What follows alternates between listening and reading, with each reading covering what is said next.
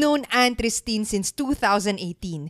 Isa siya sa mga pinaka-influential na figures na nakilala namin dito sa Pampanga. Anne Tristine is known to be on top of all the latest gala, food trip, skincare, staycation, ganap, or tips on becoming a certified plantita. Anne is the culmination of P R and marketing genius. She used to write for big publications such as Pampanga Pep Magazine, Adventure Asia Magazine, click the city dot com. She is a well-known host of events. From blogger to vlogger, she's now taking on the digital world with her thousands of engaged audience sa kaniyang mga media platforms in Instagram, TikTok, and YouTube. In this podcast, we talk about productivity, her fondness for reading, and her creative journey into becoming a full-time content creator. This is a special episode with the competitive content creator, Anne Tristine. Good morning, friends! Welcome to the Good Mornings with Nicole and Prac show. Each week, we share inspiring lessons, stories, and mindsets to help you free up time and space to live a more productive life. Let our meaningful conversation begin. Wow. Welcome! Welcome, Anne! Ang ganda ng intro. I love it. Good morning. Ayan. Nabigyan ba namin ng justice? Salamat. Nabigyan natin yung justice. Ganda. Feeling ko yung feels pag ano ako, pag nagto-talk ako, parang gano'n. Maganda pala. Pag nagto-talk ako somewhere, parang gano'n yung pagkaka-intro sa akin. Ito so, na yung yeah, ano. Let's start. Oo. Ito na kasi yung bagong ano ngayon, mga talk. Uh-oh. Online. Mm-mm. Ay, da- dati, may, dati, Anne, meron kaming nung season two namin, nag-i-interview din kami ng mga yung mga taong parang friends namin or mga kakilala namin na gusto namin mag-get to know deeper. Sina Pao! Oh, sina Pao. Pao sina Louis Season! Napakinggan kayo. Napakinggan ko yung kay Chef Vince, kay Pao, oh. and kay Sir Louis. Yung tapos, mga yun, napakinggan ko. Tapos usually meron kaming unang tanong as icebreaker. Ay, oo. Ang icebreaker na tanong namin is, anong kinain mo kaninang umaga? For breakfast. For breakfast. Bacon. Ah, bacon. Mm. Yes. Bacon and usually ano ba kasama ng bacon? Um, ano lang ako, nag-bacon lang ako and bread and then black coffee. Hindi ako nagre-rice pag morning. Since bata ako, hindi kami ma-rice sa umaga. Wow, hinihintay ko sabihin may rice. Oo nga, usually ang maririnig ko rice kami. Tapos egg, di ba? Usually ganun eh. Hindi. Lumaki ako na kahit na may hotdog dyan or bacon, bread. Tapos, o oh, kaya cereals or pancakes, hindi kami nagre-rice talaga ng morning. O oh, sige, anong luto ng bacon? Um, oh, may iba luto ng bacon? Oo! Oh, oh, oh. Crunchy! Crunchy! Ayun. Ayoko ng see? Soggy na bacon. It's, it has may to be crunchy ba? Para salty na salty din yung mas maalat siya kapag crunchy. Tapos sometimes, yung iba nilalagyan nila ng sugar, di ba? Ako minsan sinasawsaw ko sa pancake syrup. Oh, wow! Pero yes. Pagka sweet bacon ko na syrup. Ah. Oh, kasi ako ever since kahit nung bata ko hindi ako kumakain ng bacon. Bacon? Ever okay. since. Oo, oh. hindi ko rin siya hindi ko siya kinakain. Hindi hindi naman sa ayoko siya pero parang if nakalatag siya dyan, hindi siya yung first thing na kukunin ko. During that time, dati pa. So yun. Actually sa inyo mahilig kayo mag-bacon, di ba? Yung sister ko, kaya tinanong ko si Anne, anong luto? Bakit sa inyo ba? Iba ba yung pagluto? Ay, kapatulad nung kay Anne, dapat crispy. Pag hindi crispy, crunchy, oh, crunchy maiiwan yan dun sa ah, sa plato na may tissue. Kasi syempre mata- ma-oil yun, may tissue lagi yung plato. So yun, yun lang naman. Sa breakfast kasi yung show natin is Good Mornings, di ba? So usually, kinakamusta din namin mm-hmm. yung umaga ng mga guests namin. At siguro, isang... Isang magandang start din is, kasi ako ito, particularly, mahilig talaga ako sa mga morning routines. Usually, sucker talaga ako for, since feeling ko napaka-organized and regimented ko, parang, oh, pagkagising ko, ganito yung mangyari, ganito yung kasunod, ito yung sunod. Parang merong ganun ka bang sort of rituals na sinusunod or parang automatic lang na, oh, parang medyo ganito yung Uh, semblance of order ko sa umaga? Actually, noon. Mas kaya kong gawin niya noon nung mas baby pa si Tala. Kasi, uh, nung mas baby pa siya, ang haba pa ng sleep niya, no? Ngayon na lumalaki sila, medyo umiiksi yung sleep nila. So, before, dahil um, nine siya talaga nagigising. Tulog siya ng nine p.m. before, then gigising siya ng nine a.m. Ako, gigising ako ng six a.m. So, yung six to nine, yun yung time ko to read or uh, to check notifications, to read emails, to plan my day, mag-journal ako. Or before nung nagme-meditate pa ako kasi nag-ano ako, twenty-one days of abundance na meditation, kaya ko pa noon. Pero now kasi, natutulog siya ng eleven thirty p.m. So, eleven thirty p.m. din ako natutulog. And then she wakes up at ten, yes. Pero ako, dahil napuyat ako, medyo ang gising ko na rin is nasa eight na.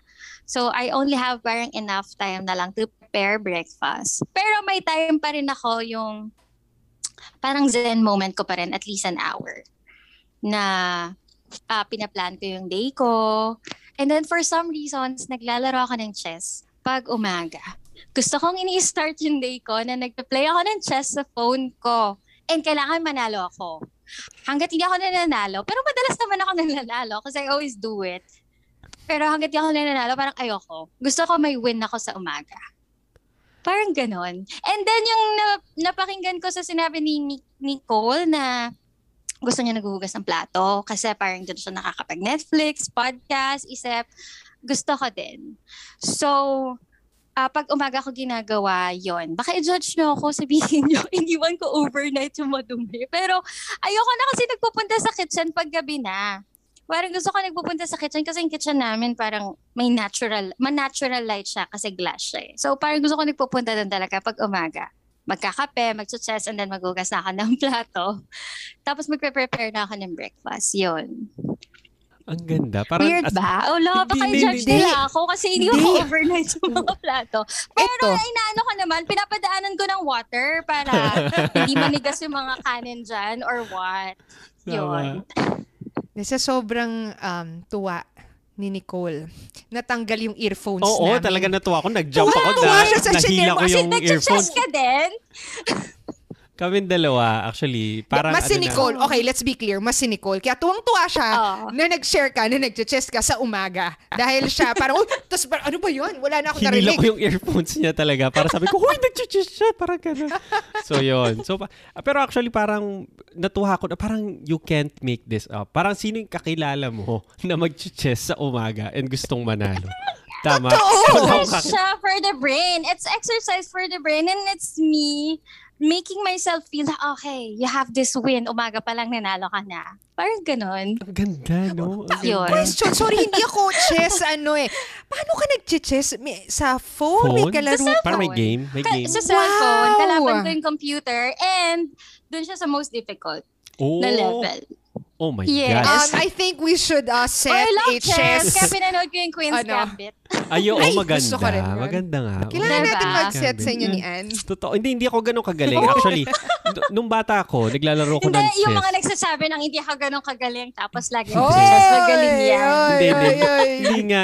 Actually, kaya natuwa ako kasi parang gusto ko mag-chess pero I can't find the time to play. Yun actually yung nagiging problem ko is kasi inaaya ko si Prax lagi mag-chess. Kasi uh, hindi rin ako nag... Baka matagal kang mag-chess. Ako hindi, kasi matag- impulsive ako sa chess eh. Ah, gusto mabilis ko mag- wow! Ako hindi. Ay, talagang... Oras na, dalawang oras na kami isang game pa lang. Cannot! Cannot. Actually, si Isaac din. Ganun siya mag-chess. So, pag nag-trying kalaro ko mag-chess, nagkikidrama muna ako habang I think kayo dapat mag um uh, compete. And mag-chess. May learning doon. May learning doon sa kinuwento ni Anne. Sabi mo, you can't find the time. Clearly, may time. Totoo, no?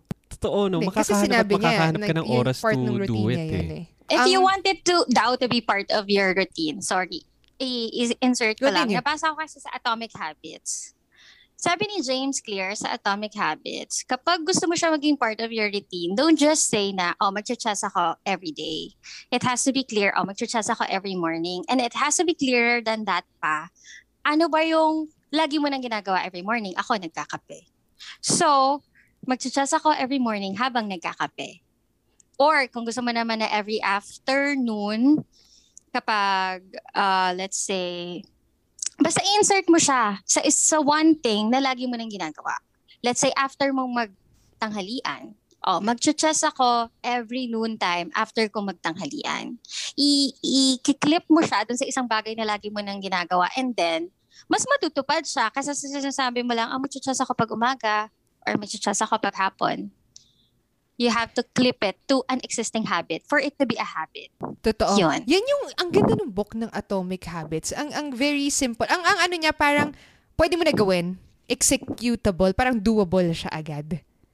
Kaya nga anyway. Practical. Practical, oh, practical siya. siya. Meron akong, um, ibibuild dun sa sinabi mo on your morning routine, Anne, na, to, na ano lang ako on being a parent din. Ito, sinasabi ni Nicole na parang, ah, hindi. Pero ako, interested kasi ako. Hindi ko naman sinabing hindi. Ba't mo naman hindi sinasabi? Ko sinasabing hindi ko sinasabing hindi. Sinabi yun. Okay, sinasabi ko lang, mas interested ako. May iba siyang gusto itanong kasi. Okay, sige. Anyway, sa akin okay. is, in terms of morning routine, um, na-mention mo na nag-change siya, uh, which is the same for us. When, ako naman, ang contradiction ko would be nung single lang ako, eto, ang dami ko nagagawa. Lahat ng gusto mong morning routine, ipasok mo dyan. Pwede.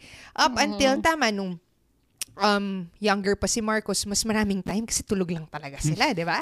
And then now, yes. mas gising sila, nag-change siya. Now, throughout the, parang, uh, throughout your, parang eto, as a parent or as a mom, and at the same time, you have, um, you're a content creator, and behind the scenes kasi of being a content creator, hindi siya yung, ay, nag-post lang siya, ganda na ng picture, parang ganun, ay, nag-record lang siya ng video. Ginawa nila, ay, na-post na yung video. Alam natin na behind the scenes marami. Maraming work. I think, ang question ko leading to is, um, how do you uh, manage your time, or how do you stay productive? Parang ensuring that Um, you're able to do your parang career, your, ikaw, as a person, di ba? As a content creator, and also a mom. Paano mo na-juggle yung, uh-huh. yun, and you're also a wife, syempre. Um, siguro, uh, number one is, you have to acknowledge that you can't do everything ng on your own lang and all at once. So, uh, kami ni Isaac, we, kumukuha kami ng help. Well, uh, before, yung kapatid niya kasi, uh, nag-stop mag-school kasi ayaw yung online setting, ganyan-ganyan. But now, na September na, magsa-start na naman mag-school. So we're gonna get ayaya naman na talaga. So that's number one. You have to acknowledge that you need help. Kasi kung hindi ka kukuha ng someone to look after, although yung iba may mom guilt sila, di ba? Wala, bakit ako mag-vlog? Tapos yung anak ko, ipapaalaga ko sa iba? Parang ganon, di ba? But you have to acknowledge lang kasi na there are things, other things that you need to do, other roles that you need to play aside from being a mother. And then you get help. And then for that specific time, kami naman kasi uh, one p.m. onwards pa lang din namin talaga uh, iniiwan si Tala. Uh, so ngayon nasa daddy siya. Wala pa kaming yaya talaga ng morning. So parang for me, okay pa rin naman. Uh, may quality time pa rin kami ng morning and night. Yung middle of the day lang, kailangan kong i-make sure na I'll be as productive as I can kasi yun lang talaga yung time ko for work. Not like yung iba na, oh, Monday to Friday talaga yan, eight to five, yun yung time nila for work. Pero ako parang shorter. Ganon. But it's okay because I've learned how to work smarter naman because of that. So okay lang. Parang I've learned and I've proven to myself na I don't need eight hours a day naman to be productive. So, and quality over quantity, di ba? It's the quality of yung work na nagawa mo versus kung gaano kadami ba. Parang ganon. So, yun. Alam mo, sa, ngayon sinasabi ni Anne, na-realize ko, ito kinukwento rin natin. Doon nagkaanak tayo, doon natin na-realize, well, kami... F- tayo, doon natin na-realize, ang dami, kami ha, ang dami pala naming oras dati. Na quote and quote sinayang kasi sinabi mo it's working smarter than the the, uh-huh. the quantity, diba? Parang dati nung tayo lang parang sinasabi ah, kulang na yung oras natin, kulang yung oras natin. Ngayong may anak tayo, but parang mas marami pa tayo. Hindi, parang mas marami ka pang na-output. Na-output despite na on top of napaka-limited. On top of nag-enjoy ka pa ng time with the baby, na nag-aalaga pa tayo ng baby. Mm-hmm. Pero ang dami pang na-output. So I think, nakamature nga din magka-baby. Mag-time management. Parang oh. mas na-ano ka, napupush ka to really manage your time and your priorities. Ako, gusto ko naman bumalik sa time kasi ngayon nag-uusap tayo about being parents and mga ganyan. Parang gusto kong bumalik naman, like mag-rewind lang. Like gusto kong bumalik din dun sa time na nag-aaral pa si Anne Tristine. Saan ba siya nag-aral? Oh. Parang ganun. Saan ba siya nag-college? Ano ba yung tinake up mo na course? Tama? Uh, Yo, communication yun. Arts in Holy Angel University, but um, other choices ko noon, parang gusto ko ding mag-psychology and mag-humanities. Basta mga ganun, mga arty-art na lang. Ta- Pero communication tapos... arts, because uh, high school pa lang ako, actually elementary pa lang ako, nananalo ako dun sa mga impromptu, impromptu speech. Pag isasali ako, and then... Paano ka uh, nasasali sa mga wow, ganon? I mean, nga. Sino nagpo-push sa'yo? Or ikaw ano, lang? Competitive kasi ako nung bata ako. So, nung bata ako, lagi ako nasa honor roll. So, ako na rin yung sinasali sa mga contest. Ganon. Science quiz bee, math quiz bee, and then yung mga ganitong impromptu speech, mga ganon. Tapos, high school, very active din ako sa theater, mga ganon. So, I think... Uh, kung yung iba, they take this particular course to learn this. Ako naman, feeling ko, I am good at this, kaya I'm taking this particular course. Parang ganon. Tapos nakita ko rin, yun nga, isa pa is, interestingly, nakita ko, part ka ng theater club. Tama ba? Oo, oh, sinabing... Uh-oh. Oo. Even up until ah. nung college ka, parang nagte-theater ka rin ba? I mean, may sort of inkling din ba with acting or being in front of the camera? Parang ganon? Actually, the theater thing that you're talking about ba is Uyat Artista. Yung kay Sir Jason? Hindi ako sure. Based lang doon sa research ko. Sige, go. Uyat Artista. Nag-theater guild ako nung college. Pero hindi ako masyadong nag-attend. Kasi feeling ko kapag sa school, hindi siya masyadong seryoso. But then there's Academy of Performing Arts outside school. I joined that. And then, uh, doon sa Academy of Performing Arts, merong parang nire-recognize na group dito sa Angeles under kay director na Jason Pabalan. Uyat Artista yon. Uyat Artista. Yan, siya yung mga nagpapa... Siya yung nag-handle ng mga theaters, uh, theater plays sa Holy Angel, sa, sa Systems Plus, and then nagpa-perform din minsan outside Pampanga. Ganon. Ang... ang si J C, yung artista na kulot. What's ah, his J C name? Oo, oh, si galing siya doon. Galing, yes, Santos, yes. Galing siya sa Uyat Artista bago siya nag-theater abroad. Oo, nag-theater abroad after. Yes, si J C Santos is a product of Uyat Artista.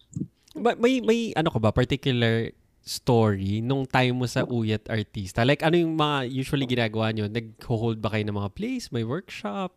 May short films ba? Mm, ano ba usually yung ginagawa? Merong plays and meron ding workshops. Uh, nag-start ako sa workshop eh.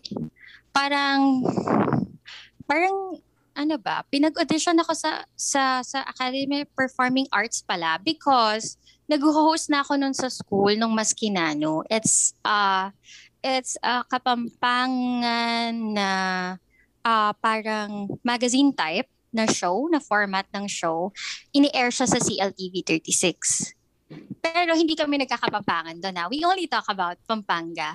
Tapos sinushoot namin siya. Parang for Holy Angel na din, pero nag-buy siya nga ng airtime kay C L T V thirty-six.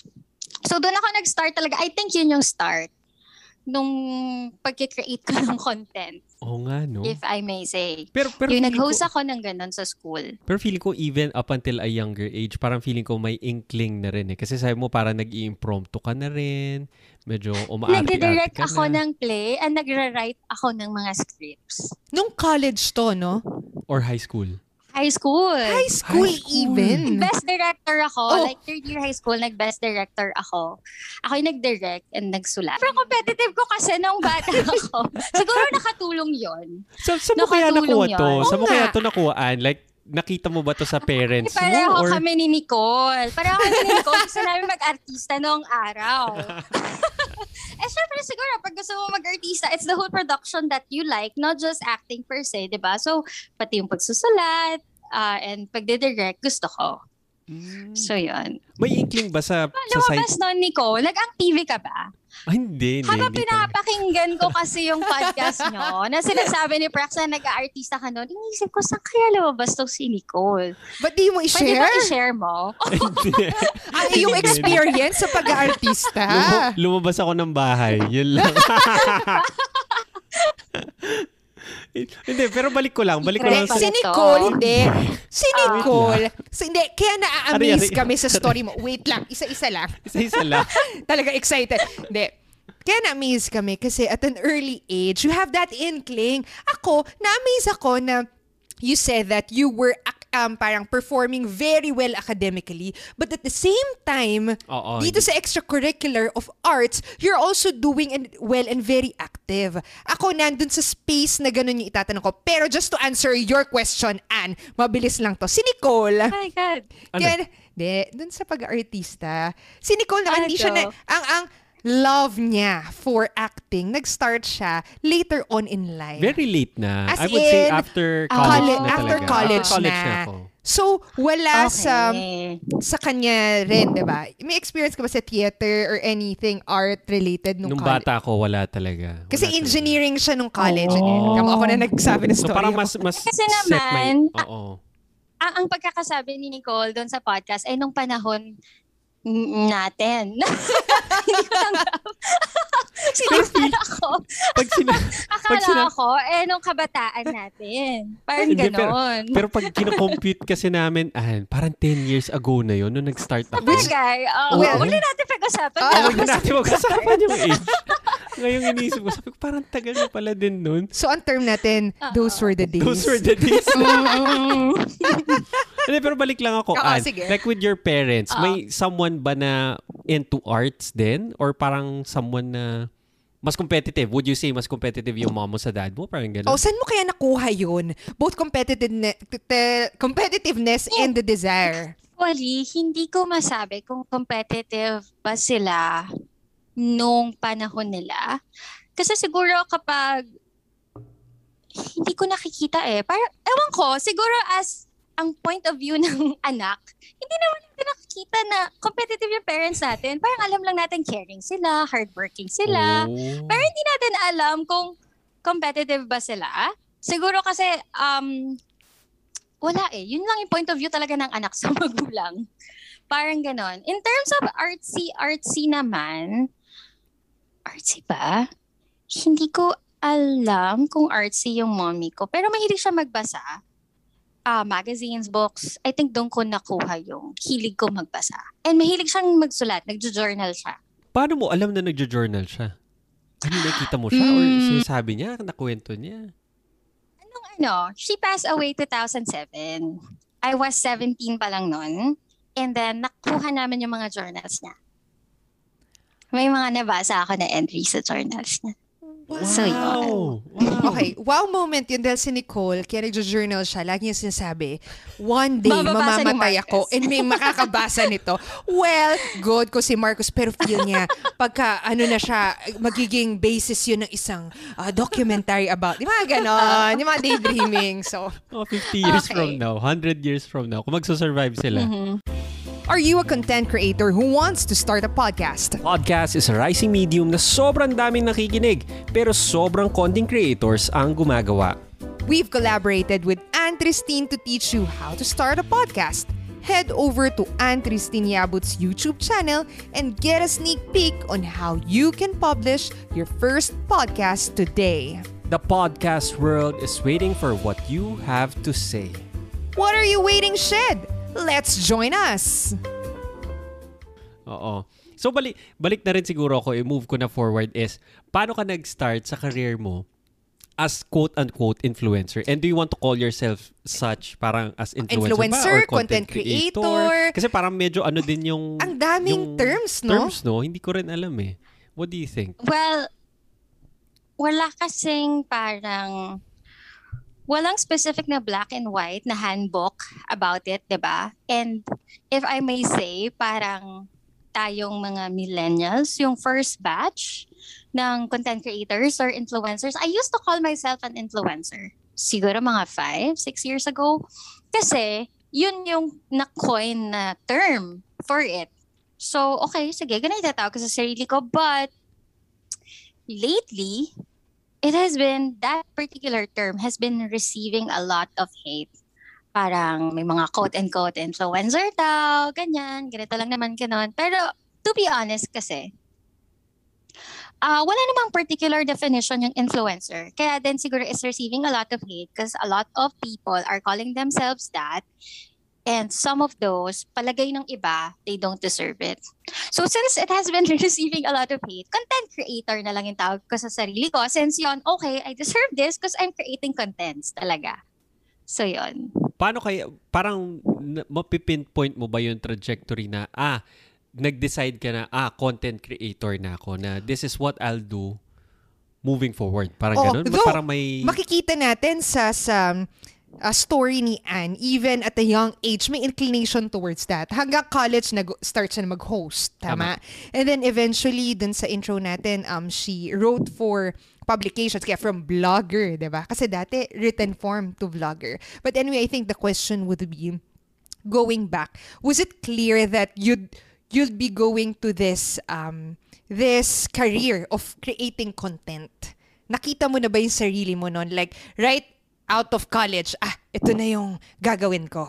Um, hindi. Kasi ang dami ko naging magagandang corporate jobs. I worked as um, executive assistant uh, for public relations sa WIDUS. Uh, WIDUS, WIDUS Hotel. I also worked uh, as a P R officer sa Midori Hotel. And then I also worked as the P R officer kay Fresh Options. I handled din yung mga F and B ni Fresh Options, like sila Roberto's Restaurant, ganyan, Meets and Match Restaurant. And then, naging officer din ako sa bank, not just one, but two, uh, Bank of the Philippine Islands and A U B. So, yun din siguro, napapatanong ako sa sarili ko na, oh, ang gaganda naman ng mga trabaho ko, but parang hindi ako nagiging happy super at the end of the day. Kasi I keep on looking for something else. Kasi, imagine, kunyari, ikaw na yung officer ka na sa B P I, siguro magtatagal ka na doon hanggang sa tumanda ka na doon ka na mag-retire to reap the benefits then. And you like, if you really like the settings sa bank, di ba? But me kasi, parang I was always looking for something else. Pero na-enjoy ko yung the marketing and the P R side.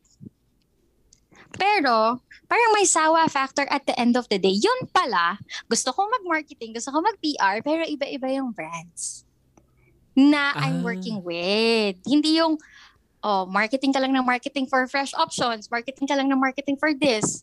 Pwede naman pala yung gusto ko na mag-marketing ako, mag-P R ako, or advertising for different brands, working with different brands.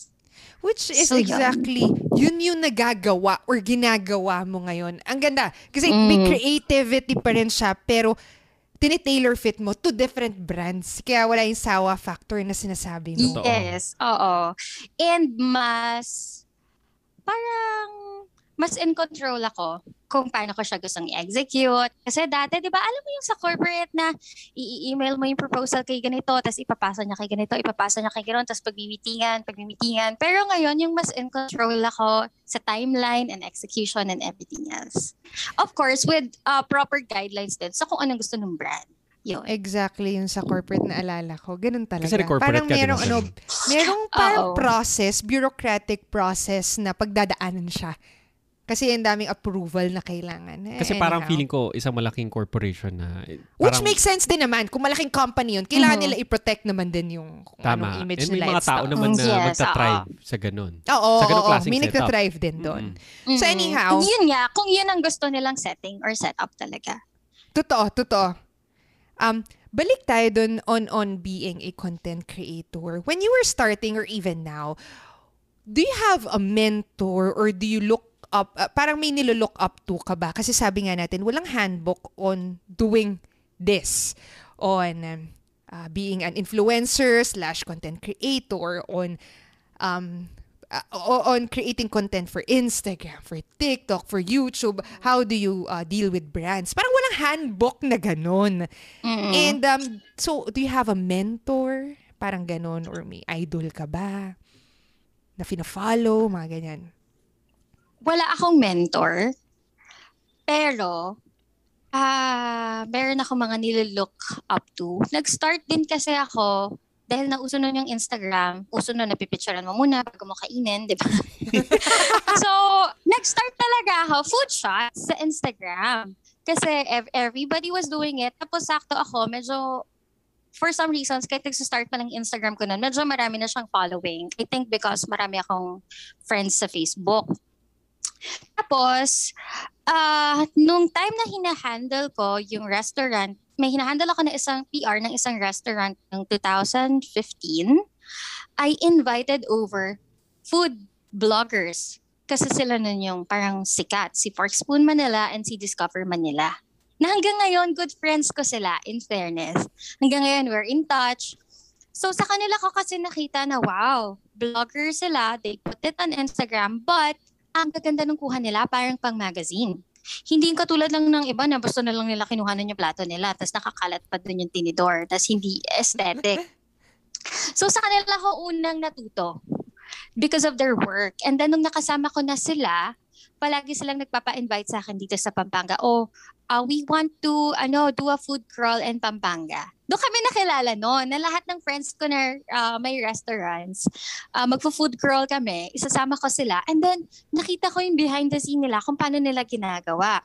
Uh, sila yung nagpauso ng flat lay, nung isa-set up mo yung table, na ganito yung lighting. And then, yes, sa Instagram ko to ilalagay, pero naka-mirrorless camera ako, naka, naka-D S L R ako. So, naka-step up talaga yung game nila. And doon ako na-inspire na, okay, ito yung gusto kong i-deliver din. Something na step up above what is regular lang on Instagram. So, doon ako nag-start. Food contents, food blogs, food vlogs, and food microblog kasi tawag nun sa Instagram. So, yun. Ganda. Food, no? Parang feeling, parang uh-huh. hindi, hindi ko rin alam tong part ng food vlogging na nag-start ka doon, Anne. Parang, parang naisip ko agad, parang kung ano yung form mo ngayon na parang kung may gusto ko malaman na latest na ganyan, nandun ka or something, na parang mag-start ka sa isang niche. So, parang nag-niche ka in a way, kung food lang siya. Ooh, during that time. Yes. No? Yes, food. And uh, for several years talaga, food yung uh, pinaka nagpapagawa sa akin ng contents. Medyo slowly lang, ginawa ko lang na very slow. Nag-shy away ako dun sa niche na yon because I know that I want to show people something else pa. Like, oh, dito, dito maganda mag-staycation. No, ito yung magandang skincare. Parang ganun. So slowly, um... may mga dinidecline na din ako na food contents, ganon. Kasi ayoko na sunod-sunod na food yung i-upload ko. Parang ganon. Yung Instagram ko din dati halos food. Pero ngayon, sabi ko sa sarili ko, dapat pag nakita nila to, kasi ito yung portfolio ko, hindi puro food. The clients has to know that I can also cater to skincare brands, to uh, pang-mommy na brands, ganon. Ang beauty nito is, uh, based on what I hear, tama ka, um, nag-niche muna si Anne sa food. Tama? Kasi nakikita mm-mm. natin ngayon, parang, ah, kaya na um, lahat. Parang, kaya na anything, lifestyle. Parang ganyan. Hindi naman all over the place, over pero the feeling place, ko may pero command ka na sa, na, parang, kaya mong gawan yung iba't ibang mga type pwede na of i-connect sa kanya. Oo. Basta with regards to lifestyle. Cafes, oo, for example. Cafes. As in, tuwa-tuwa ako nung nakita ko pwede, yung lifestyle kasi pa rin siya eh. Tama? Uh, beauty. Mm-mm. Okay. Pero nag-start siya somewhere which is yung uh, food. And that's for several years. Um, ang kasi ganda, marami din dito sa Pampanga. Very so, up nga din sa Pampanga. Oo, oh, oh, oh. Pag sinabing Pampanga, atin, no? Restaurant. Food trip. Oo, food trip. Masarap dito. Eh. Which go, sinasabi ko is, um, in any endeavor that we have, I think um, ang good reminder lesson din that when we're starting, very good din to do a niche on something and then eventually, sunbook yun yung sinasabi na mm-hmm. dapat monogamous ka muna bagi, bago ka maging polygamous in terms of business. Dun sa book ni, anong pangalan nun? Uh, M J DeMarco. Millionaire Fastlane. Fastlane. Parang sinasabi oh. niya if you're doing a business, focus on Uh, one business first, be monogamous, and then eventually, if you know how to make it big, how it runs, et cetera, you can be polygamous. You can start doing different businesses. Kasi um, parang yung concept is, it's the same parang system na i-apply mo. Yung core principle. Yung core principle lang niya na mag-focus ka muna sa isa, and then if you know how to make it work, if you succeed in that, then you can start branching out to different uh, uh, businesses or ideas. So parang ganun ko lang nakita na you have to start somewhere. You have to to learn the ropes. A- ako more than anything, ako ganito. Kunwari, nag-start ako nag-vlog Actually, nag, nag-try din ako mag-vlog eh. Pero siguro nakadalawang entries lang ako or tatlo. Ito yung nagiging problema ko, Anne. I, I think more than anything, natatakot akong ma- makahon, makahon doon sa isa. Makahon sa isa. Oo. Feeling ko yun yung as a content creator's journey, yung sa start. Kasi lagi sinasabi nila, mag-niche down ka. Dapat may brand ka. Dapat focus ka sa isa. Lagi akong natatakot na maging isa lang. Kaya nga yung pinakaunang vlog ko, ang, ang pangalan na, ang pangalan niya, The Jack of All Trades. Mm. So may inkling talaga ako na gusto ko pag-usapan lahat. Uh-huh. Gusto ko lahat na interest ko nandyan, parang ganyan. So parang nagkaroon ka rin ba ng ganong challenge nung nagsa-start ka? Nung naisip mo na food? Or parang set ka talaga na, oh, ito, pagkain lang ako? Kasi parang feeling ko mahirap din yun eh. Na- nagkaroon din ako ng ganong challenge. Kaya ako slowly nag-shy away dun sa niche ng food. At saka, parang I I really don't like it whenever they say parang, oh, Pampanga vloggers ang mga yan. Pero hindi. Hindi ako kasali dyan. Hindi ako Pampanga vloggers or Pampanga vloggers kasali dyan.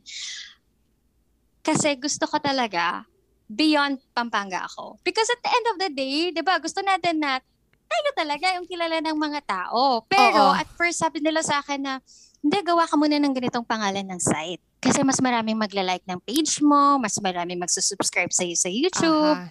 Kapag, kunwari, uh, Pampanga food, something, ganon. Pero sabi ko, ayoko. Kasi hindi naman ako Pampanga, hindi ako food lang.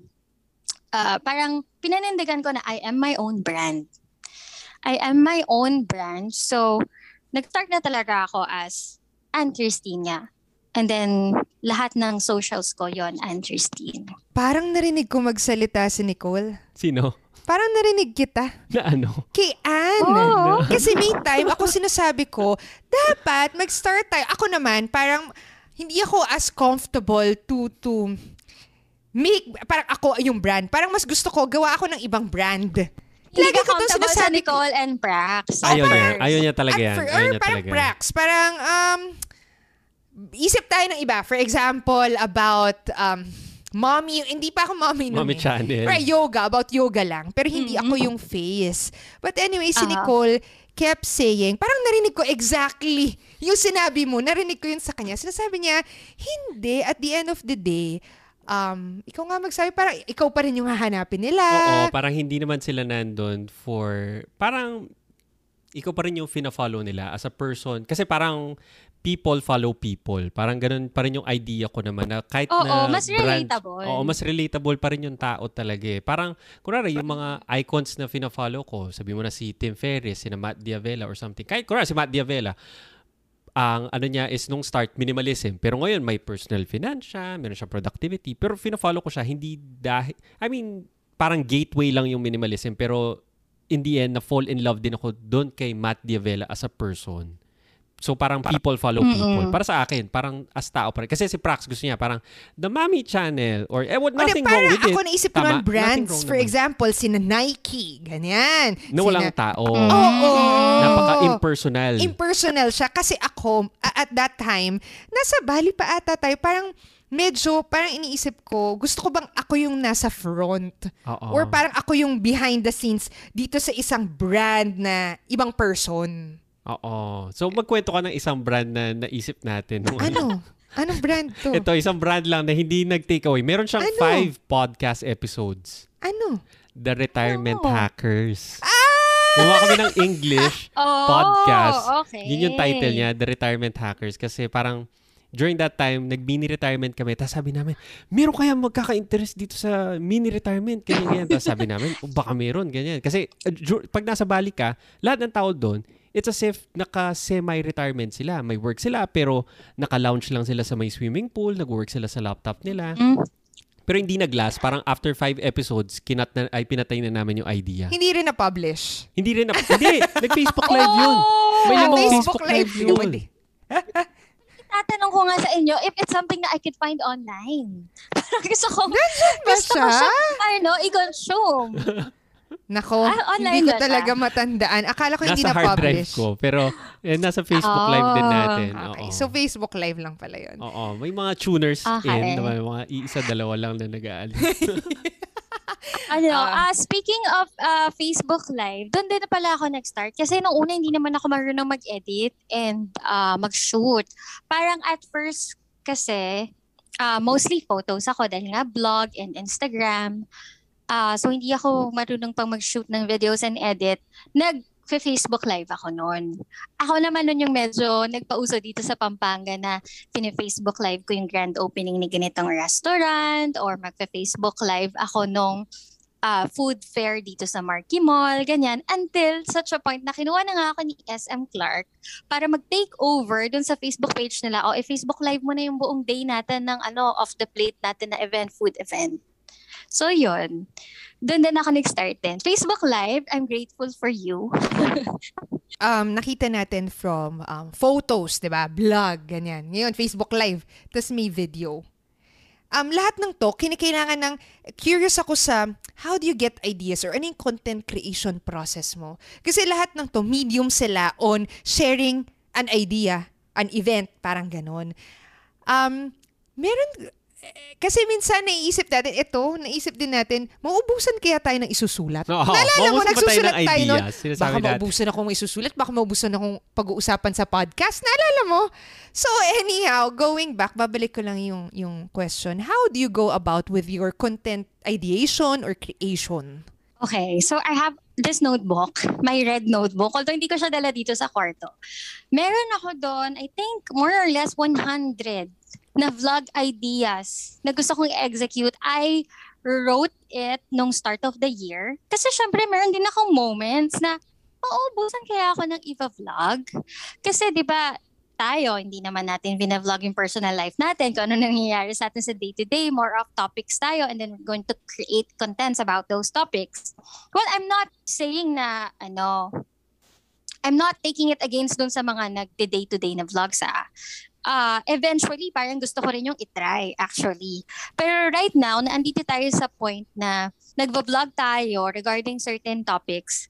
May time din ako na iniisip ko, maubusan yata ako ng iba-vlog. So, start of the year, nung nagpa-planning ako dun sa gusto ko maging direction ng YouTube ko, ng TikTok ko, ng Instagram ko, nagsulat din ako ng about one hundred na vlog ideas. Mostly dun, binase ko dun sa what really worked nung twenty twenty, ano yung mga nag-viral ko ng twenty twenty? Ah, baka I can create several uh, similar videos.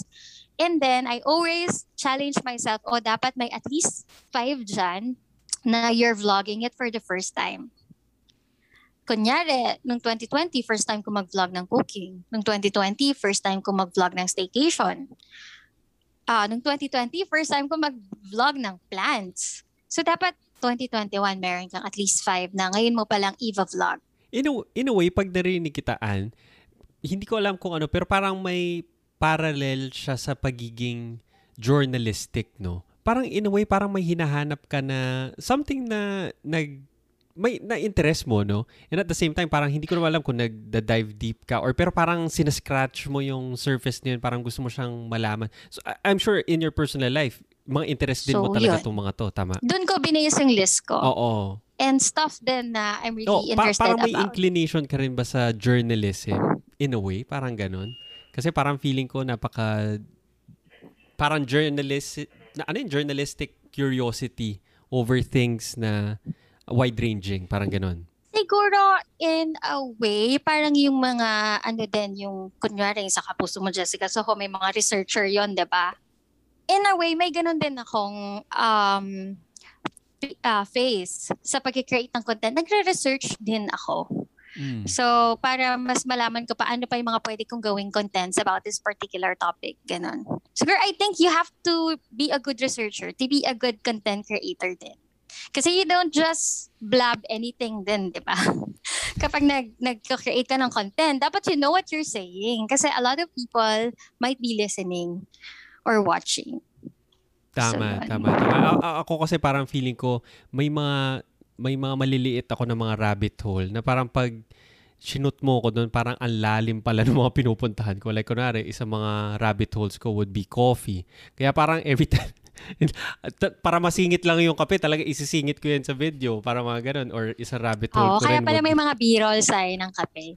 Oo. Mga, so, ano natin, sa vlog natin. Oo, para may mga ano no, may mga kanya-kanya tayo ng mga ano yun, yung mga quirkiness na parang twenty years ago, would you say may isang tao na may hiligan niya yung kape? Hindi naman, di ba? Parang napaka-obvious lang niya. Or take for example, yung example mo would be plants. twenty years ago, I wouldn't say na parang may, na meron palang mga niche of people na parang tuwan-tuwa sila sa paano magpalaki ng ganitong certain kind and, of and plant. And grabe diba? Niya yun. P- people are really aware of the I Ds ng plants. Yung family nila, kung philodendron ba yan, snake plant ba yan, monstera family ba yan, photos. So, nakakatuwa yung mga tao ngayon na somehow ang hilig din nila talaga sa information. Na hindi yung basta lang sila may plans. Dapat alam nila yung pangalan, alam nila kung tuwing kailan winawater, kung ano yung mga need nila na vitamins for this particular plant, yung sunlight, mga ganun.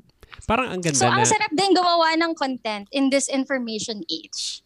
Totoo. Kasi maraming naghahanap ng impormasyon. Tama, kasi parang di ba pag sinasabi nila yung internet, distraction yan, yung social media, distraction yan. But at the same time, isang malaking advantage niya is parang ginather niya yung mga taong like-minded. Parang isip, sabihin lang natin yung isa sa pinakasikat na Facebook group ngayon would be home buddies. Na parang lahat ng mga yes. home enthusiasts, nagsama-sama sila, ang dami pala nila. As in, sobrang dami nila. And isang maliit na group na fina-follow ko would be Coffee Home Brewers, kung saan mga around fifty thousand kami doon, nag-geek out lang kami all about brewing coffee, ano ba yung methods, ano yung mga brewing, brew device, mga ganyan. Na parang, ang ganda rin mag-create nga ng content for people na rabid. Talagang hinahanap nila, uy, paano ba gamitin itong device na to? Binili ko, hindi ko alam gamitin. Kasi may ganyan moments ako, binili ko, hindi ko alam gamitin eh. Pwede ba ako mag-comment dun sa ating B-roll na coffee? Because nag-geek out ka sa coffee right now. Mm. Dapat yung kettle na ginagamit mag-gooseneck para Ay, oh, mas tama may, yung flow. May gooseneck ako kaso nasa... Talagang inaway. Hindi, hindi, okay lang. May gooseneck talaga. Actually, tea kettle ko to eh. Yung ginamit ko yung oh, tea kettle. Oh, pero yung gooseneck ko nasa, oh nga, nasa kwarto. Hindi mo naintindihan ni Anne. Ito nga. Pati naintindihan niya. Yes, I know moreover. Nag-vlog oh, diba? na rin ako ng ano, ng manual coffee brewing. Iba't ibang ano, kung Uh-oh. V sixty man yan or Aeropress. Ayun, or... Diba? O yan, magkakaintindihan kayo. Oo, nag-vlog na rin kayo. ako nun. Oh, napanood ko yun, napanood kasi yun. Kasi diba kapag gooseneck, mas nakokontrol mo yun. Mas slow, nakokontrol mo yung flow. Oo. Anyway, yun lang naman. I just have to put it out there kasi nung, nung dinadownload ko yung video galing sa Nakita mo. Bakit hindi siya nag-gooseneck? Medyo na-bother ako. Pang-tiko naman yun. Actually, pang-tiko yun. So, may isang okay. may may isang rabbit hole din ako na puro tea naman. So, iba-iba din. Oh. Uh, ibang kettle, ibang ano din siya, ibang brewing din. Okay. Device. Dapat oh. i-ano mo yan. Dapat gawan mo ng content yan. Promise. Time, kasi oh, ma- ma- ma-attract mo yung sometimes, ganito ha, sometimes we create contents na alam natin na sure na na doon tayo kilala, like food. Pero ako, sometimes I put, katulad nung sinabi ko kay Prax yata nung last din na Zoom meeting natin, sometimes pinuput ko out there para malaman nila na, oh, kaya ko din tong gawin. Like the plans nga and the staycation. So ikaw, um, yes, you could put productivity contents out there kasi you know na doon na nagka-count sa'yo yung mga tao. But pwede mo rin lagay yung coffee and tea mo to let the to let the universe know na, oh, kaya ko din tong gawin. Sige, i-attract mo na yung mga audience ko for this particular topic. Yun. And then, mabibigla ka na lang. Ma-attract mo sila kasi very authentic na yun talaga yung gusto mo. Na you're very passionate about that topic talaga. Kasi I think content creation is energy.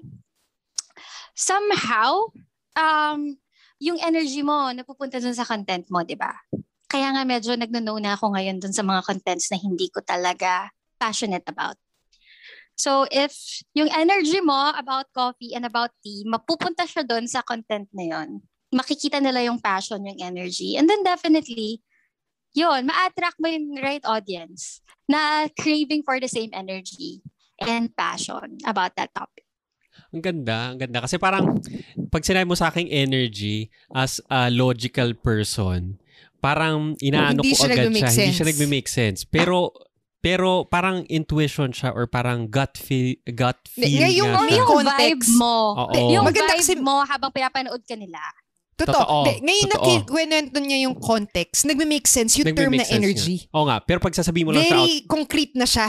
Oo. Dahil dun sa story nga. Oo. Kasi iba nga yung energy nga. Iba yung energy nga. Iba yung vibe din. Kasi imagine mo kung gaano ka ka-enthused with coffee and tea.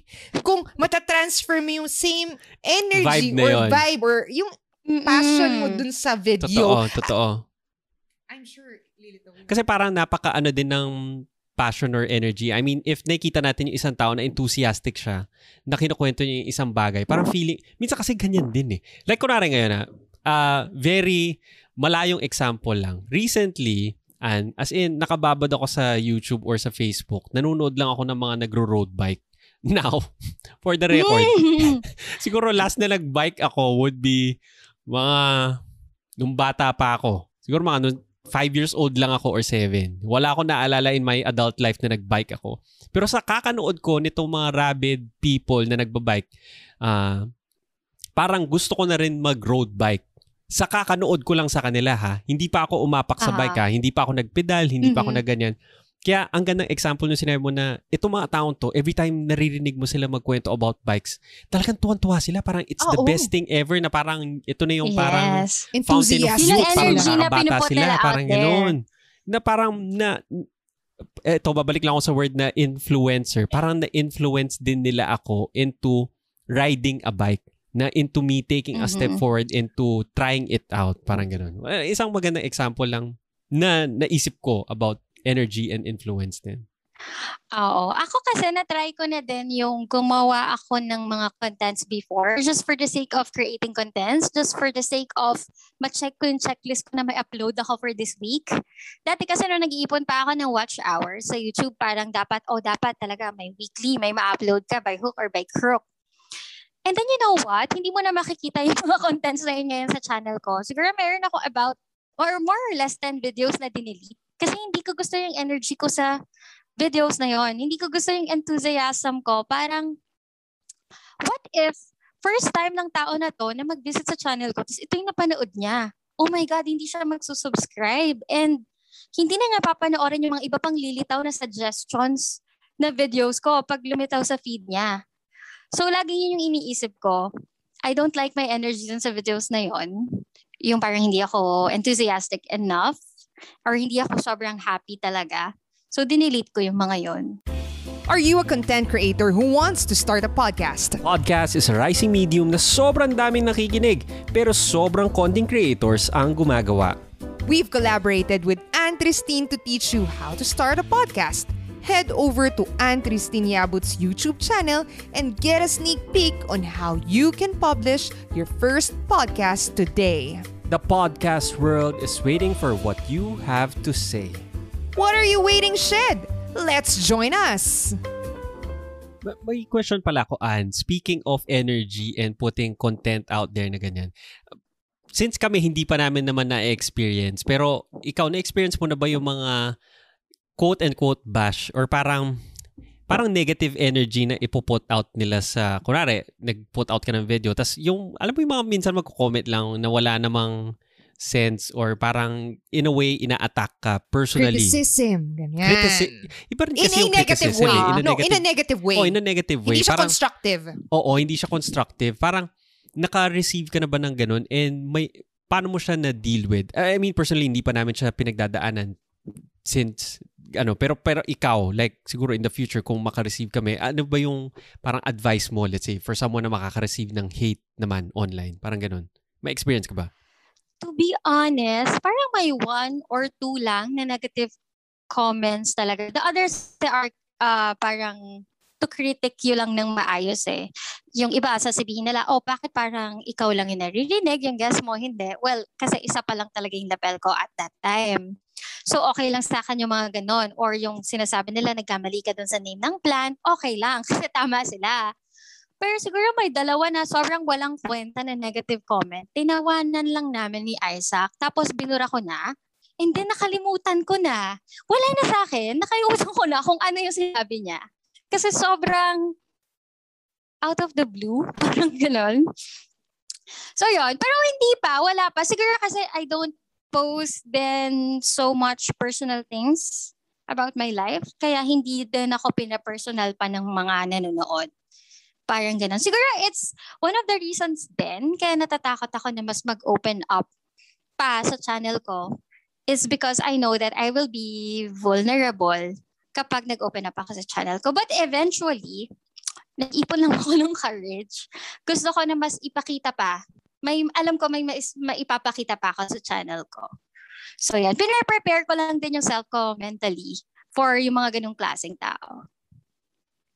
Oh, kasi pa, kasi iba iba rin pag personal. Kasi ako nag-personal vlog din ako, no. I mean, di rin ako umabot doon sa point na inaatake na ako personally. Pero ibang ngayon, dati kasi parang dati uso yung vlog, no, noong twenty fifteen man or twenty seventeen. Even up until today, ang dami pa rin naman nagva-vlog, mm. pero at that time, so nag-try din ako mag-vlog ganyan. Na parang ngayong iniisip ko, ang taas ng respeto ko rin for people who are open to showing everything. Like kung ano yung nangyayari sa bahay nila, papakita nila yung uh, anak nila. Na up- pagising pa lang nila. Oo, oo, pagising pa lang nila. Siyempre, wala namang uh, buhay nila yun and, and lahat. Pero parang pag ako din, kaya kami din, hindi rin namin masyadong nilalabas din si Mark. I mean, may kita mo si Marcos na baby namin, sin- kinukwento namin siya. Pero parang Mm-mm-mm-mm. hindi rin namin Not as so much. much sharing, diba? Oo. Siyempre, parang sinasabi din na parang Uh, my own personality din naman siya. Hindi rin naman choice niya. Hindi mo naman siya. Tatanungin mo siya, Marcos, gusto mo ba magpakita dito sa vlog natin today? Hindi ah, pa yes, niya masasabi. Din. Hindi naman niya masasagot yan eh. Oo. So in a way, parang ginaguide mo rin naman siya and in a way, parang feeling ko rin, ngayon nakikita ko rin na may, hindi naman may border kasi sa podcast, share namin yung personal life namin. Pero hindi na siya day-to-day or in the moment kasi minsan, mm-hmm. nung nag-try ako mag-vlog talaga, as in, ultimo kekembot lang ako or something. Talagang kailangan nakataas yung camera na yun for in the instance na baka may interesting na mangyari. Baka. Tama. Sinacrifice ko yung buong araw ko. Eh. O kasi hindi ko alam eh. For the chance lang na baka may mangyari. Parang ganun. So parang feeling ko, in a way, nag, nag-step back lang ako from that moving forward into something na hindi naman impor- impersonal pero mas intentional lang. Of intentional sharing lang of Mm-hmm. our lives. Mm-hmm. Parang ganun. So parang feeling ko kamukha mo. Sinasabi ni Prax, gusto din niya mag-family vlog. Tama? Gusto niya. Kasi hindi pa siya nag-vlog siguro. Tapos sabi ko, bagay sa inyo. Parang sila Slater and Chris. Sky Fam. Sky Fam! Ayan. Pero sabi ko, so, ikaw oh, mag-lead. Kasi parang ako, kung personal time, gusto ko na lang nakaupo ako. Kasi alam ko na tong production hustle. Or, kasi pag pinapanood mo sa sa YouTube, no, Ann, parang feeling mo yung ten-minute video, nag-take lang ng ten minutes para i-produce. Totoo. No, Pag pinapod- full day yun. Hindi, di ba? Hindi. Ako kasi kahit guma- nag-shoot na ako, minsan na-feel ko pa rin na twenty minutes yung pinanood ko. Ah, baka twenty minutes lang sinute yun. Pero in reality, alam mo na hindi ganun yun. Hindi siya ganun nangyayari. Ang tagal niya eh. Di ba? Shoot mo. I mean, is, uh, kung may props yan, ganyan, edit mo pa. So yun. Wala lang. Share ko lang. Ako nga eh, yung mga staycation videos namin, to be honest, nakakapagod ah. That's overnight. Pag nag-staycation ka overnight, night. Tapos i-upload ko seven minutes, six minutes, eight minutes. Pero akala nila andali. Pero ang hirap. Mahirap din. O yan, move tayo an sa mga ano mas lightning questions. Oo. Mas mabilis siya. Parang go, kay Boy go. Abunda. Pang parang mga Boy Abunda. Mga fast talk. Oo, hindi, baka hindi nalilihis na tayo sa YouTube content natin. Let's go. Oh, hindi naman siya fast talk necessarily. Pero mabilis lang yung mga questions. So meron ka bang mga... Okay. Uh, Ito dahil sinabi niya mahilig siya magbasa. Oo. Sinasabi mo mahilig mm-hmm. ka magbasa. Meron ka bang book na talaga namang kahit kanino nire-recommend mo tong book na to? Parang ito yung go-to book na nire-recommend mo sa ibang tao. Yes. The Alchemist ni Paulo Coelho. I know it's cliché, pero kung hindi mo pa siya nababasa or kung matagal na nung last mo siyang nabasa, I will always recommend na basahin mo siya. And yun nga, sobrang favorite ko yung line niya na when you want everything with all your heart, all the universe conspire to help you achieve it. And then meron din dun yung parang ilang years na yung nag-pass, kinalimutan ni Boy yung dream niya, pero ihahunt at ihahunt ka ng dream mo, which is nakaka-relate ako dun kaya I left corporate world eventually. And yun, twenty seventeen ako nag-full-time as a content creator.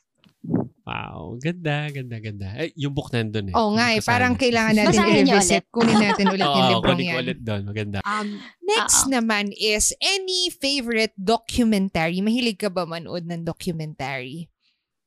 Or recent? Recent or recent na, na napanood mo? Na documentary.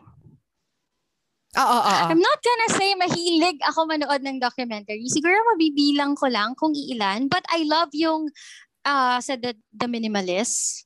Mm. Yung kay Josh and kay, what's his name, the other guy, Ryan. Ryan. Uh, I love din yung kay Taylor Swift, The Miss Americana. Uh, pero yung the, the Minimalist, siguro yung pinaka nag-impact sa akin. Kasi nung after ko mapanood yun, namigay ako ng siguro kahit limang sakong damit. Wow. Let go ko siya. Kasi oo nga naman. Um, tapos ginawa ko ng rule sa life ko talaga yon. Sa kanila kasi parang ninety ninety eh. ninety days mo ba itong hindi gagamit? ninety days mo na ba itong hindi ginagamit? And in the next ninety days, hindi mo ba gagamitin? Tapon. Ako naman, six six. six months ko na ba itong hindi ginagamit? And then six months, in the next six months ba, mukhang hindi ko siya magagamit? I, I give it away. So, yun. Sobrang nag-ano siya sa akin. Nag-impact siya sa akin na, ba't nga ang dami kong damit? Kailangan ko ba lahat ng pambahay na to? Parang nagpapalaundry naman ako every ganito. Hindi ko kailangan lahat ng pambahay na to. Hindi ko kailangan lahat ng bag na to. Hindi ko kailangan ng maraming lip tint. Mabubuhay ako ng isa lang yung lip tint ko. Hindi ko kailangan ng iba-ibang shades. Parang ganon. So, yun. Kaya nga minsan nagnanaw na din ako dun sa mga ibang gusto magpadala ng P R na cosmetics. Pero hindi. I have enough makeup na. Parang ganon. Mas naging intentional ako. And even yung sa pag, ah, gusto ko rin yung conspiracy sa Netflix. Kaya mas ano din ako ngayon sa sa mga ways namin nagsesegregate talaga ako. And ayoko talaga yung nag-uwi si Isaac ng plastic. Alam niyang masasermonan siya talaga. Yun. Ayun. O, next naman sa aming ano, mabilisan lang. Meron ka ba mga podcast recommendations since nasa podcast tayo? Mga, ano mo, parang ah, recent favorite ko itong podcast na to. Or kung may specific din na episode na naalala ka. Oh, syempre baka sabihin nyo naman sinasabi ko lang dahil uh, kausap ko kayo. Well, I really like your episode nga, yung sa um, Lazy is the New Genius. So, tatlo lang yung pinapakinggan ko ngayon. Uh, yun, Good Morning with Nicole and Prax, yung kay Joy Spring, and then si Sky, Sky Podcast. Ah, yun. Yun, hindi podcast. ako masyadong... Hindi kasi ako masyadong mas Spotify because naka-premium ako sa YouTube Music, sa YouTube, hindi sa Spotify. Kung sa YouTube naman, may mga podcast type din ako na pinapakinggan, yung kay Mikael and kay Megan. Behind Relationship Goals. Yes. Yes. Yan. Ako, ang last question natin, Kian. Last na? Okay. Oo. Ah, may tanong ka pa ba? Gano'n tayo katagal nag-uusap. Oo nga eh. And then, dahil sorry, kahit... Sorry, oo. Feeling ko nga medyo malayo sa usapan yung iba. Hindi. Ay, okay lang. lang. I, I think that napaka-wide-ranging lang talaga ng mga conversations talaga. Okay. Parang sabi nga namin, para lang tayo ito, ito na yung catch-up ngayon sa buhay. Oo, no? Online na, nirecord lang natin. Parang ganon. Ah. Ako, oh, before yung last question, thank you, thank you so much, Anne, sa time mo. Um, I know sobrang dami mong busy ka um, doing a lot of things. Uh, being a mom, doing your content creation, being a wife, ang daming ginagawa. And thank you for making time. Pinaunlakan mo kami dito sa uh, conversation natin. Mm-hmm. Sabi, kung aki... Sabi nga ni Nicole, hindi siya more than an interview, it's a conversation. Kasi gusto nga namin parang nag-exchange lang ng story. So, thank you for that. Um, itong question ko is, um, if meron kang, ano to, inspired to, ano yung last question natin? Inspired to sa podcast ni Lewis Howes. Ah, Lewis Howes. Oo. Kasi diba, we uh, always put out content, et cetera. Ngayon, ito parang fictional lang na, na situation. At the end of your life, fictional lang siya. What if lahat ng uh, okay. pinut out mong articles, videos, content, na, content, may erase sila. As in, poof, biglang mawawala na. And at the mm-hmm. end of your life, bibigyan ka lang ng isang sheet of paper and a pen. Ang pwede ka lang magsulat ng three truths about life. Parang three messages that you want to leave the people, or sasabihin mo, ano yung three things na yun, or three mm-hmm. truths? Oh my God, ang lalim. Also, hindi malayong mangyari yung mawawala na lang lahat, masisira yung internet, di ba? Oo. Um, huh. Well, bago ko din sagutin yan, thank you so much for having me here. Sabi ko nga nung last Zoom uh, meeting natin, para na rin tayong nag, uh, ano, oh, na, oh, nagpa-podcast. Uh, also, thank you so much dahil pinakinggan ko nga yung um, podcast episode nyo uh, yesterday about batching. So magbabatch shoot ako mamaya. Dalawang oh. shoot ko na vlog. And then sa susunod, gagawin ko na rin na nakabatch na rin yung Zoom meetings ko. Para isahang setup na lang ng ring light and all. Ayun. So, three truths about life. Ano ba? Um... Three truths about life? Or your three truths. Parang Anne's three Oo, truths. Oo, parang you live parang by. Ganon. Parang, o para sa akin, ganito. Para sa'yo. Ako sobrang, I always, always believe dun sa, in any aspect of my life, quality over quantity. Be it friends, be it content, be it the material things that you have. It's always, ano talaga, quality over quantity. And then second is um, family comes first talaga. So yon, uh, whether or not you say nababawasan yung oras mo, but at the end of the day, yun yung nagbibigay, mas nagbibigay ng meaning and depth and beauty sa buhay mo. So family comes first, yung second. And yung third naman is, siguro do you. Yon, do you lang. No matter uh, anong sabihin ng mga tao, do you. Uh, kasi sometimes we're afraid to put contents out there because we're afraid to do us. Pero yun siguro, do you. Kasi yung lahat naman ng sumisikat, sa TikTok man yan or sa YouTube, they're just doing them. Parang ganon. So yon.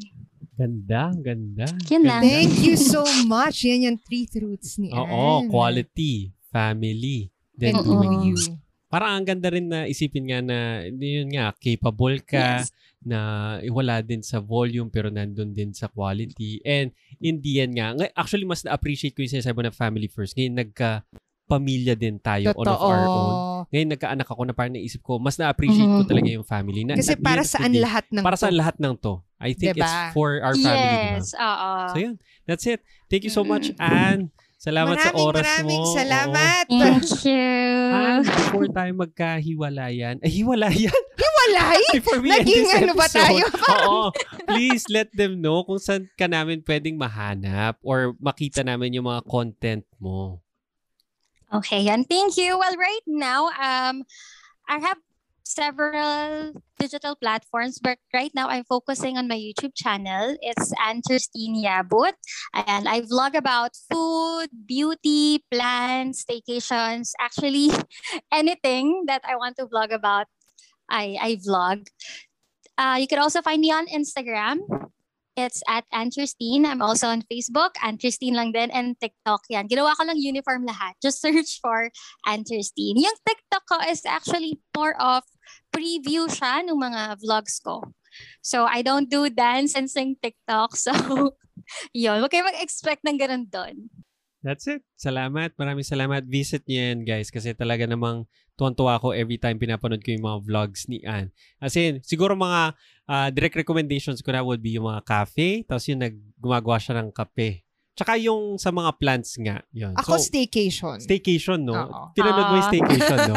Nag-aanap kasi ako. Nag-aanap din kami. So, yun. Maraming salamat, Anne. Thank you so much for Thank your time. Thank you so much. Thank you. Thank you so much. We love hearing from you. Let us know what lessons you've learned. Send us a message on Instagram at Nicole and Prax or get productivity tips on our YouTube channel, Nicole and Prax. Thank you so much for listening and see you again on the next episode.